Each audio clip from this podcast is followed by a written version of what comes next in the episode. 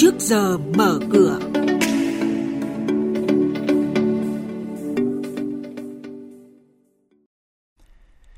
Thưa quý vị và các bạn, Ngân hàng Nhà nước sắp tái cấp vốn, thêm kênh tiềm năng tái tạo vốn lớn.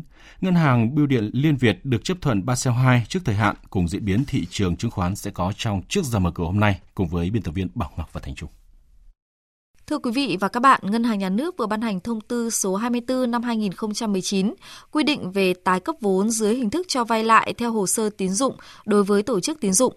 Với thông tư này, các tổ chức tín dụng có thêm một kênh khá thuận lợi với các điều kiện và cơ chế rõ ràng, có điều kiện và cơ sở thuận lợi để tái tạo nguồn vốn.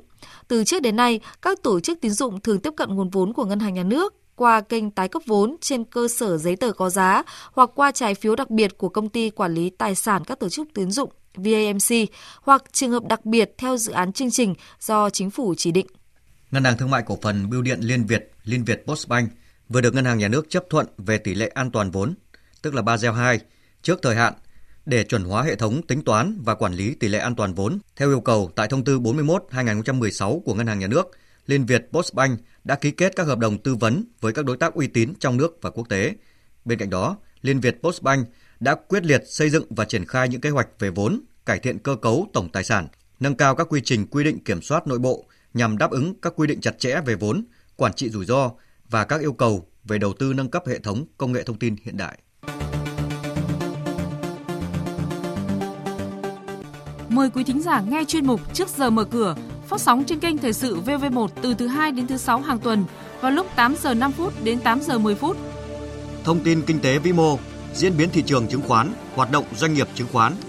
Trao đổi, nhận định của các chuyên gia với góc nhìn chuyên sâu, cơ hội đầu tư trên thị trường chứng khoán được cập nhật nhanh trong Trước giờ mở cửa.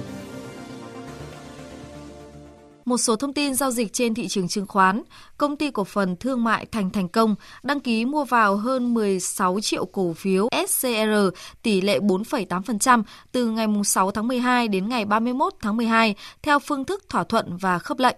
Ngân hàng Thương mại Cổ phần Phát triển Thành phố Hồ Chí Minh HD Bank thông báo bắt đầu mua vào hơn 49 triệu cổ phiếu làm cổ phiếu quỹ từ ngày 12 tháng 12 năm 2019 đến ngày 10 tháng 1 năm 2020 theo phương thức thỏa thuận và khớp lệnh. Ngày 17 tháng 12 là ngày giao dịch không hưởng quyền nhận cổ tức đợt 1 năm 2019 của công ty cổ phần phát triển bất động sản Phát Đạt, mã chứng khoán là PDR. Ngày đăng ký cuối cùng là ngày 18 tháng 12. Theo đó, cổ tức sẽ được trả bằng tiền mặt theo tỷ lệ 12%, thanh toán dự kiến trong tháng 1 năm 2020.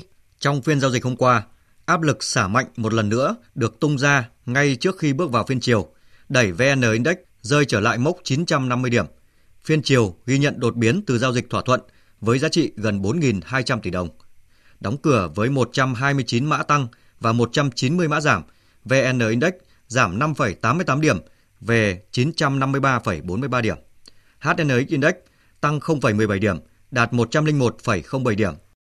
Chúng tôi sẽ tiếp tục cập nhật những thông tin về kinh tế, tài chính trong các bản tin tiếp theo. Mời quý vị và các bạn cùng nghe.